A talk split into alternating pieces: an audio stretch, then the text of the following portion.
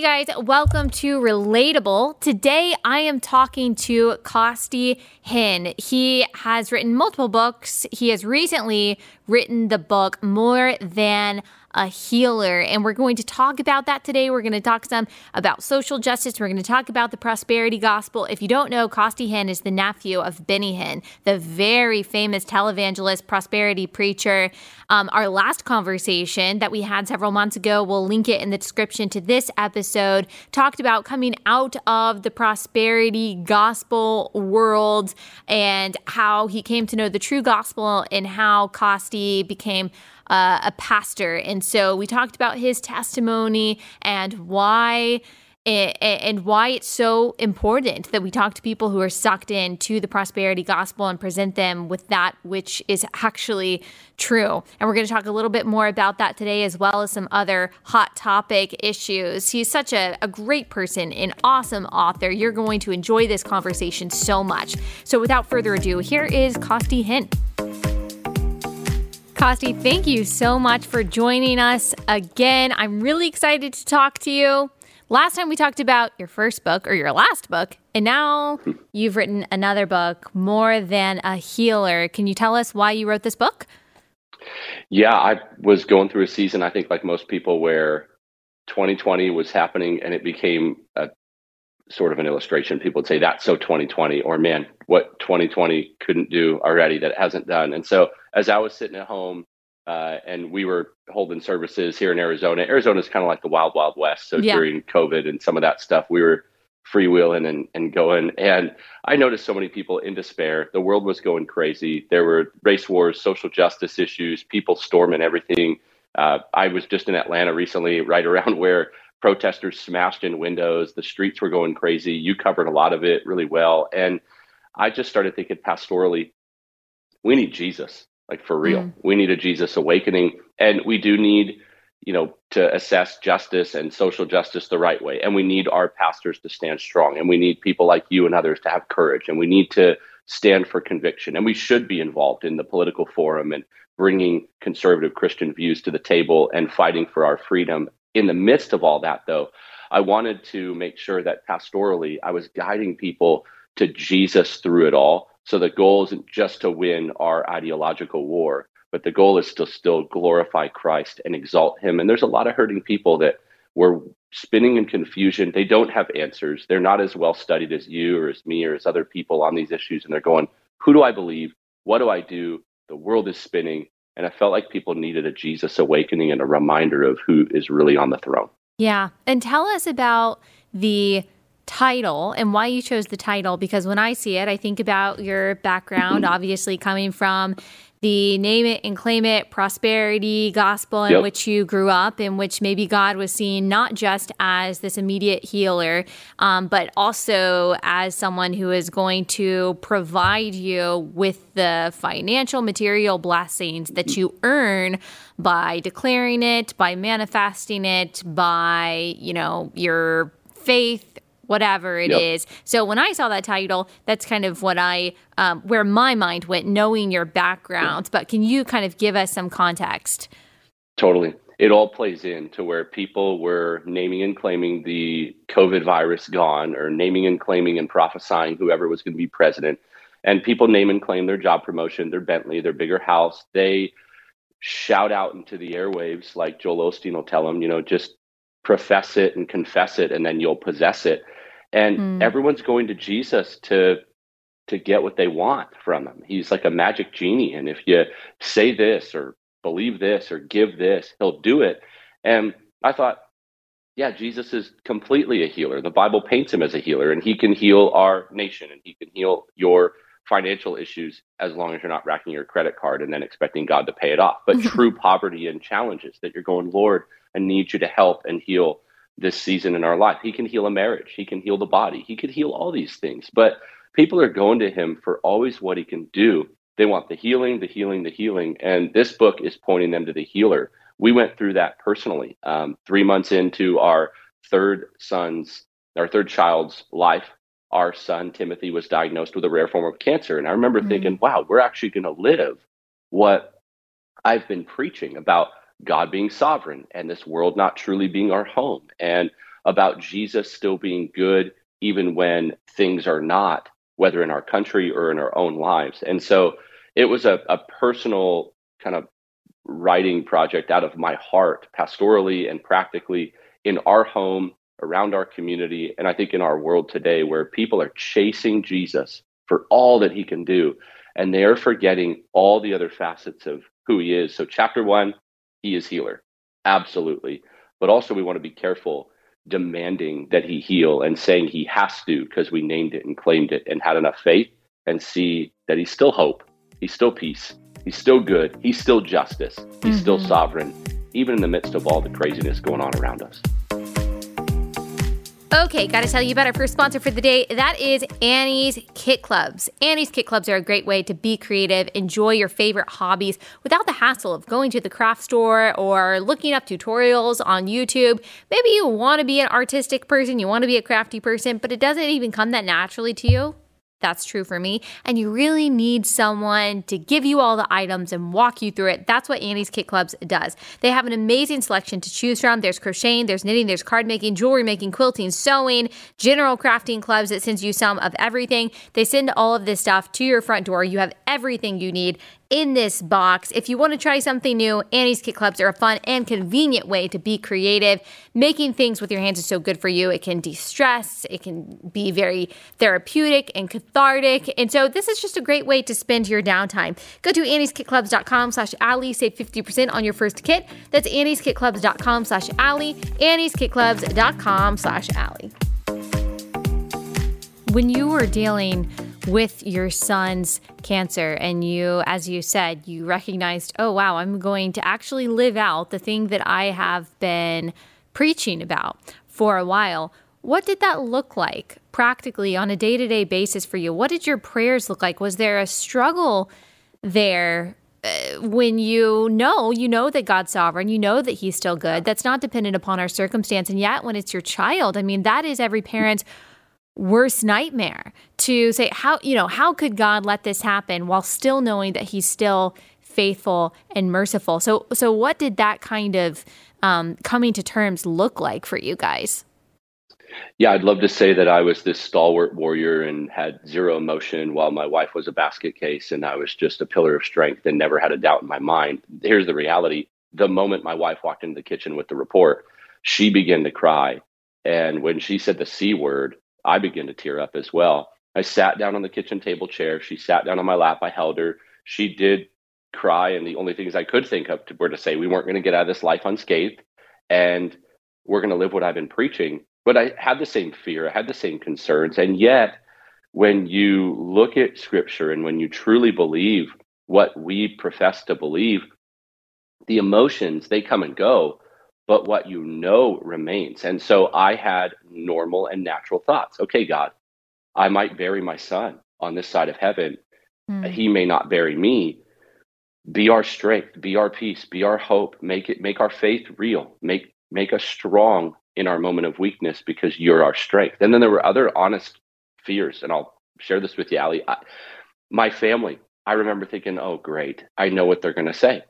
Because I used to say this to people your son got struck with cancer because you touched the Lord's anointed. You called out the prosperity gospel. You called out Uncle Benny. You called out this guy. so you're talking about like your um, w- which which part of your family, just for the people who might not be even familiar with your background.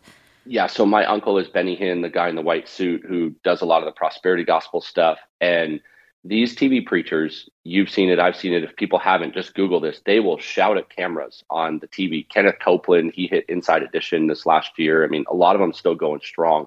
They will look in the camera and they'll tell you, don't you dare call out the anointed. Don't you dare question. Mm-hmm. Don't you dare touch the Lord's anointed. They'll use kind of a Bible phrase, but twisted.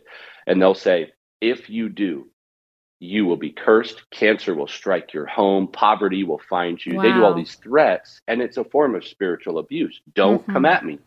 Don't you say anything. It's a mafia gag order. So you were so afraid that, that your coming. own family, who are still in that mm-hmm. world, would say the reason that your son has cancer is because you have criticized those health and wealth preachers, including your uncle.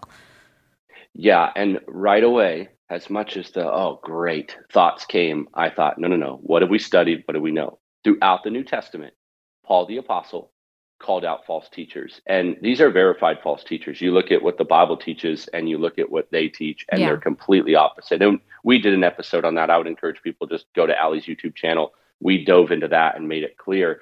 And at the same time, Jesus called out the Pharisees who were adding to the words of God and putting burdens on people they couldn't even carry. And so I, I go back to what I know in the midst of the emotions and think, no, no matter what they say, it's a great opportunity to say, nope, God's good still. Nope, God's sovereign. But let me go one layer further.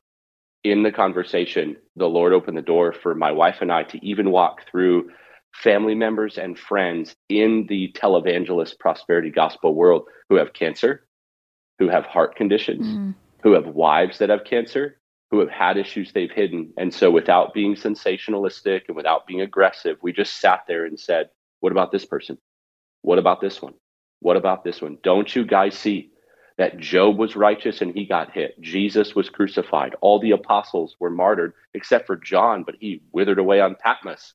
Everybody who lives godly for Christ is going to be persecuted and suffer. Do you really think that this is because I called out complete abuse? And those were neat conversations. And so, again, emotions come, but we stick to what we know and the Lord opened some doors. Those weren't always comfortable conversations, but thank the Lord, most of them ended well. Yeah, he used that suffering for his glory, which is which is the promise that we have. Not that life is going to be easy or that we're going to have material possessions or um, material prosperity, but that God is going to use the suffering that is sure uh, for His glory and for um, our ultimate good. And that's the thing that we have to hold on to. And I do wonder what is typically the response of those who do believe that God's favor equals material prosperity. What you just laid out is so clear and so biblical. It's hard for me to understand how someone could even deny that and say that it's not biblical. What is the typical response of you pointing out Job, the apostles, the suffering of God's faithful servants? I think in my experience, the responses are usually emotional. And so people will say, well, you, you just, you don't understand, or, or you're just jaded, or you're just, and so it gets a little ad hominem and character assaults. But some people will try to make the argument from the other side and say, well, Solomon was wealthy. What about Solomon? And David was a king and this. But I would still say, okay, but trouble found them. Solomon went through incredible suffering and turmoil. David. I mean, Solomon blew it. We could just sit and do a whole episode on his issues with sin and too many women and all of this. What, what God gave him wisdom and riches, and he still messed the whole thing up. And then the kingdom divides. David, sure, a wealthy king, commits adultery. God reprimands him, loses mm. a son. And then Psalm 51, he says, Against you and only you have I sinned. And he repents. And then the broken and contrite heart, the Lord honors. So I don't care. I don't care who you mention, all of them every single person suffers and endures trial. And so I, I try to engage people on that level. And then some people just say, well, I refuse to be negative. I refuse to give in to that spirit of unbelief. I mm. will prosper. I am the head. I, and what they're doing is they're repeating what they saw on the TV program with Osteen or that, you know, their Oprah Winfrey one liner that they throw out there. And they, they hold on to those because they don't know the scriptures. They don't have truth. They don't have the healer. They're just chasing the healing. And so that's why we do what we do is we're trying to get into the minds of those people, which is where spiritual warfare happens. Mm-hmm. They are stuck in a mindset that dictates how they believe. And that is spiritual warfare. The devil loves that stuff. He loves messing with their minds and yeah. throwing up material things to lure them in. Yeah. And there are two different kinds of of people, professing Christians, that it sounds like you're talking about. Because, kind of at the beginning of this conversation, you touched on the professing progressive Christians, as they might call themselves, those who believe that Jesus was some sort of activist, that mm. Jesus justifies their, you know, left wing social justice position. And then You've got people on the other side, which I don't really know necessarily their political affiliation. Maybe most of them do identify as Republicans or conservatives. That seems to be the case. But Yeah. They see Jesus as someone, like you said, who is just going to give them things. And so the book that you wrote, does it address kind of both sides of that fallacy? The progressive Christian who says, well, you know, Jesus is just an activist who wants me to do what I want to do. And then the other yep. side that says Jesus is just a genie who's going to give me what I want him to give me. Do you kind of talk about both of those, how they differ yeah. and what they share? Yeah, so there were two kind of bookends for me. The front half, which locks in on that he's a healer, but not always the way we want. And then the goodness of God. I put some charts in there and showcased people and their pain and then the purpose of it. That's for the crowd that says, you know, it's always God's will to heal. It's always God's will. He just wants me this. So we deal with that at the front end. But to be honest, one of the most exciting chapters for me was a chapter called He is Justice. Mm. And I define justice biblically, and it isn't smashing in the windows of your Macy's, downtown city yeah. center and looting. And it's not, you know, overthrowing every form of authority and you know, going into classrooms and redefining gender, it is a Jesus kind of justice. So, number one, I talk about the justice of God and his wrath pointed at the sinner. And the justice we truly need is the justification through Christ. And so we put Christ front and center. But then I talk about all the biblical ways that we can seek justice as Christians, because you and I both know we're not just going to sit around and go, well, let the world burn. We're not going to figure it out. We've been fighting for freedom and we've been standing for those who are aborted, the unborn, the innocent, bloodshed over the last decades in our country, there are many forms of justice that Christians can and should fight for. And so I go through 10 marks mm. of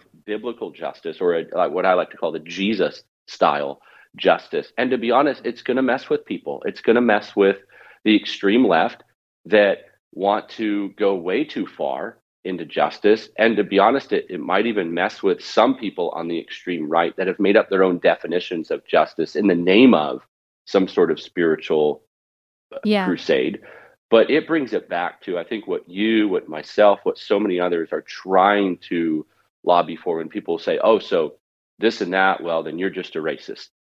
Oh, you don't believe this, oh, this. And then you bring up abortion and they say, well, what about this form and this form? Yeah. And everybody wants to run off to the branches I just wanted to keep us on the trunk. Here's what scripture says. I know mm-hmm. you got mm-hmm. your own ideas. I know you got your own definition of oppression. And I know you got your own definition of what whiteness is and white privilege. And I know you're having a good time overthrowing authority because you're tired of whatever system you think is the system and you're trying to get yours now and get paid. But listen to me. This is what Jesus says justice is. You and I don't have the right to try to redefine it because we're going into some Marxist theory and getting crazy in 2020 and 2021. So right. I, with respect to everyone's views, read the chapter and wrestle with scripture. Yeah. It's not my own idea. Okay, guys, it's time to stop using QuickBooks. The better name for it would be Slow Books because it really slows you down, and slow is good if you're a sloth or if you're on vacation, but it's not good when you're trying to manage your business. And so you need to switch to NetSuite by Oracle, the number one financial system, because NetSuite gives you visibility and control of your financials, your inventory, HR, e commerce, and more is all you need to grow in one place. 93% of surveyed businesses increase their visibility and control since switching to NetSuite. Failing to switch to NetSuite will leave you stuck trying to make sense of your books while your competitors sprint ahead. So you need NetSuite. And right now, special financing is back. It's offering a one of a kind financing program only for those who are ready to switch today. You can do so by going to NetSuite, that's N E T S U I T E dot com slash Allie, netsuite.com slash Allie, netsuite.com slash Allie.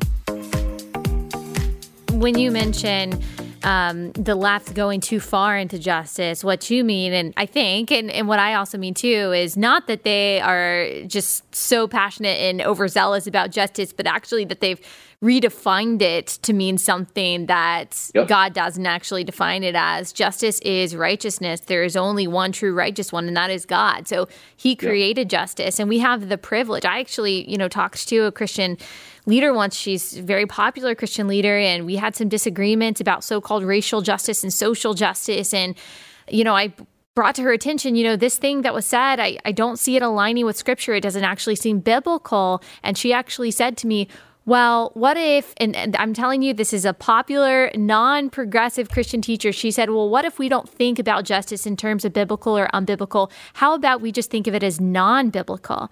And that is really, I mean, that's upsetting to me. This is a Bible teacher who has lots and lots of influence. We are so privileged that the Bible does explicitly talk about justice so clearly. Yep. In, in, in so much that we don't have to have a non biblical secular no. view of it. I mean, it's impossible. So, I mean, I guess my question to you is I mean, this is a person who would consider herself a conservative teacher, a conservative Christian who a lot of people follow, and yet that is her view of justice, I guess, apparently, and how we should approach it. Like, do you see a problem within not just the far left church, but just mainstream evangelicalism, mainstream Christianity of pastors and teachers not yeah. being able to approach the subject of justice in a way that is biblically clear. I see that problem. And so I want to hear we, your take on it. Yeah, we have an authority of scripture issue. So in the list that I put in the book, one of them is is love your neighbor. Okay, everybody knows that that comes from the Bible. Love the Lord your God with all your heart, mind, soul, and strength. Then love your neighbor as yourself. This is the greatest commandment. This is Jesus making it clear. The problem is when we define love your neighbor as the way we want to, but I can't. I have to love my neighbor the way scripture would direct, which is going to be first to love them in truth. And second, to see needs and meet needs, like the Good Samaritan. All the religious people stepped over the beaten up Jewish man, and the Good Samaritan, even though he can't stand the Jews, says, ah, I should probably help this guy. That's just general kindness to humanity. No one is lobbying that we abandon that. The problem is when we give in to the cultural cries. The problem is when, well, that are unbiblical cries and that are just a push to overthrow authority. And then the problem ultimately is when the authority of scripture goes out the window, like your friend who says, well, what if we didn't get into all the biblical, unbiblical, but we just, and then we're off the reservation? Yeah. There is a major problem. And here's what I can only surmise is there's two groups. You have the the darker motives, which this is just like any category in scripture. You've got like false teachers that are genuinely trying to get rich. I think you have people who are in the justice wars to get paid. And I think of that when I look at various teachers and I look at people go on YouTube and these prominent, once really clear, faithful, gospel centered guys are getting on their whatever program and they're shouting about reparations and they're saying gold, hallelujah, like Eric Mason did. And he goes, and land, hallelujah. And they want their retribution. Why are we saying gold, hallelujah, land, hallelujah, like it's about getting rich? If you want justice, let there be justice. But if you want more stuff, well, then now we're into some prosperity gospel that's just using justice to get there. But then I think you have this whole other crowd that are genuinely broken and hurting for humanity and they want to see justice. Yeah. Mm-hmm. And that's the crowd that I would say I want to engage and form the approach through scripture, like you're saying. And then we all submit together, not because someone's convincing and not because we're scared of being called white, privileged racists, or because we're scared of people slandering us, but truly we want truth and we want true justice. So, yeah, left, right, all that, it can get extreme. I think in the end, we have what has always been an issue regarding the authority of Scripture. Last thing I'll throw at Charlie. Do you remember kind of church history gone by, but not that old? The Chicago Statement on Inerrancy and yeah. guys like R.C. Sproul and mm-hmm. John MacArthur. I think that was like that. in the night. Was it in the nineties or eighties? I don't. Remember. It was even back before. Yeah, those, these wars were going on kind of through the seventies, even and into the eighties. But what for us now? We're you and I. We're younger, so that's like thirty years. That's church history now the 40 50 years but the the issue was authority here's how i think satan works he is not very creative mm. he's just sneaky he goes let me take the same old issue let me undermine the authority of what scripture says let me just pick a new way to do it so eve in the garden did god really say eve oh surely you won't die eat the fruit go for it inerrancy of scripture ecumenical councils, ecumenical partnerships, all with the Catholic Church and this church and that church, and things start getting a little squirrely. And guys go, well, we want to all just kind of go along to get along. Guys like Sproul and MacArthur and others go, no, this is what it is. And people attack the historicity and the inerrancy of Scripture. They stand. And then now It's just a new face on, I think, what is an old strategy. And Satan's using social justice wars and the issues of our day to attack. And so, what we're watching is the result of 30 years of illiteracy biblically. We're watching the result of 30 years of playing church in the American church and going to your Rick Warren purpose driven life, happy go lucky Disneyland campus and letting the pastor punch your ticket to heaven, stick you on the train and drive you all there and write his books and have an awesome whatever. And then you're looking at your 21 year old going, what do you, I don't get it. Raise a fist for what? Oh, okay. I just want you to like me still as your parent because I have no spine and I don't know scripture. And I raised you by giving you to the youth pastor that had skinny jeans and emo hair. And this is supposed to work. And mm-hmm. I'm not mm-hmm. being insulting. This is reality. Yeah. We grew up in this. We yeah. were this. So I want to lobby again for the authority of Scripture, truth being the filter through Scripture, that which I pass everything through, and then submit and rest in the Lord. Yeah, this really isn't about, and I want people to hear this. This really isn't us talking about Democrat versus Republican or even left versus right. We're talking about all different kinds of people, really, that could be on either side of the aisle, especially when it comes to things like the prosperity gospel. That's not necessarily a political ideology. What you're talking about is the authority of Scripture and getting to who Jesus actually is, not just for what he gives us, but who he is. And who he is and reliance on his authority and his word is what informs us on these very important issues. I mean, justice is super important, true oppression is really important knowing what yeah. restoration and true reconciliation looks like, those things are really important. And then healing is important to people. People go through suffering. People need some kind of financial help and material help. All of these things are real. Yeah. I think what Satan does, and as you said, not a creative way, in just different ways, in, in different forms that he's done forever is he takes things that are good he takes concepts that are good and instead of saying oh, you say that you want justice. Well, I'm going to tempt you to, you know, go towards injustice. He just inverts it, mm. he manipulates it. All he has to say is, did God really say what justice is? Did God really say that about suffering? Did God really say that about XYZ? And then, as you said, okay, well, now we're in the non biblical territory. We go off to the races towards things that are completely anti gospel and anti biblical. And then people wonder, how the heck did I wind up here? How did I start deconstructing my faith? When did I end up completely leaving the faith? Well, it started with saying, did God really say? And you agreeing with Satan that maybe he really didn't mean what God, what, what he said. Yeah, and, and let me for a moment speak to your friend if they happen to see this video, and even some of my friends who I love and I talk to privately, that I would call now religious entrepreneurs. They're religious entrepreneurs. You're scared to lose your platform. You're scared to lose all your followers. You're scared to lose your conference invite. You're scared to lose the viewership. You're scared to lose the Instagram clout you don't answer to Instagram followers. You don't answer to the conference honorarium. You don't answer to the big dog that's here on earth trying to build their platform. We answer to Christ. So if you're going to stand up and say, I'm a leader for Christ, well, you better be following Christ. And I mean that in love. I'm not going to name names in this portion, but you know who they are, Allie. So do I. There's this whole wave of people that are chameleons. They start blending in wherever they go and they're after one thing to build their thing. And I get it. They'll say, Well, I want to glorify God through this, and I want to be able to take the gospel into places that normally it won't go. No problem. Get the invite to the big conference, stand up on the stage, and do your job so well that they either get saved or never invite you back. But we answer to Jesus. The judgment seat of Christ is coming. And I think you've done a great job living in almost two worlds. You go into the political forum and you bring it, but you're always pointing back to the glory of God. You swing into the more church circles and you bring clear ideology and clear conviction to that.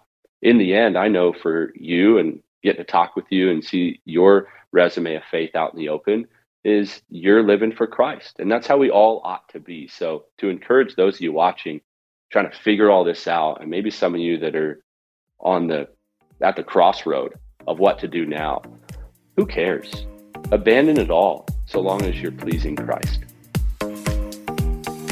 Okay, last sponsor for the day, of course, my good friends at Good Ranchers. These are awesome people. They just they're they're these awesome Christian parents. They have a lot of wonderful kids. They live in Texas and they just decided, you know what? I really care about the American farming industry that has really been demolished over the past few years because we've decided to import all of our meat rather than relying on these American farms. And this salt of the earth, awesome Christian family decided that they were going to do something about it. So they started Good Ranchers. And now their business is booming in large part due to this audience and how much you've loved Good Ranchers. They've had to hire a ton of new customer service reps so they could keep up with the demand that they have. So they're guaranteeing that you're going to have a very good experience with them and you're going to get really high quality meats and you're supporting exclusively American farms and American ranchers by getting their craft beef and they're better than organic chicken. The Stuckey household loves Good Ranchers. We absolutely love it. We eat it almost every night. I would not tell you that if that's not true. I don't tell you that I use a product on this show that I'm advertising for if I don't actually use it. I never lie to you guys. We use Good Ranchers all the time and we seriously love it. And so it's just a win win win all around. This would make a really great gift too, a different gift that is like super practical, but maybe someone wouldn't even know to ask for. Plus, now through the end of November, you get a really good deal. If you go to goodranchers.com slash Allie, you get 10 free bistro medallions. That's a $100 value for free. You save $25 on each box when you subscribe. Also, you get free express shipping. You get all that by going to goodranchers.com slash Allie. So go ahead and do that today. That's goodranchers.com slash Allie, goodranchers.com slash Allie. And I do think, just thinking about the people I know in my life who are genuine believers, they, they're not false teachers, they're not false believers. I know, I see, I see the fruit, but who are confused about some of the things that we're talking about, who might think that there is some third way, there some non-biblical option to looking at these justice issues or what seem like these secular issues. They are genuine believers, and I don't think that they are selfish, but there is like you said, there is this component of people pleasing and being afraid that, okay, if they truly are biblical about whatever this controversial topic is, then they'll be seen as unempathetic. That's the huge one, or a bigot, or whatever it is. Um, that really is their fear. And it comes from a place originally of love, but I think sometimes it leads to a place of compromise. So just giving the most benefit of the doubt that I would also want to receive if they thought that I was in error. I do think that's a motivation for a lot of people, but I would say I would direct them to you and to your book and to the words that you just said to bring them back to the center to what is actually true. Yeah, the third way is not about redefining truth and, well, here's something clear and here's something clear. Well, I choose this. The third way is not trying to redefine some middle of the road. Right now, you go middle of the road on too much, you're going to get run over and probably for good reason because you're not taking a stand. Mm. The third way, if we want to have a third way, here's a third way there's indifference and there's hatred. Indifference is whatever, who cares? Hatred is, oh, I'm going to get them all. Okay, here's a third way love. Don't be angry, be kind. But it doesn't need to lead to compromise on truth. The third way is just be like the Good Samaritan. Don't be indifferent and don't be a, excuse me to use the word, but don't be a jerk. Don't be nasty. Mm. You don't need to be angry like it's your word.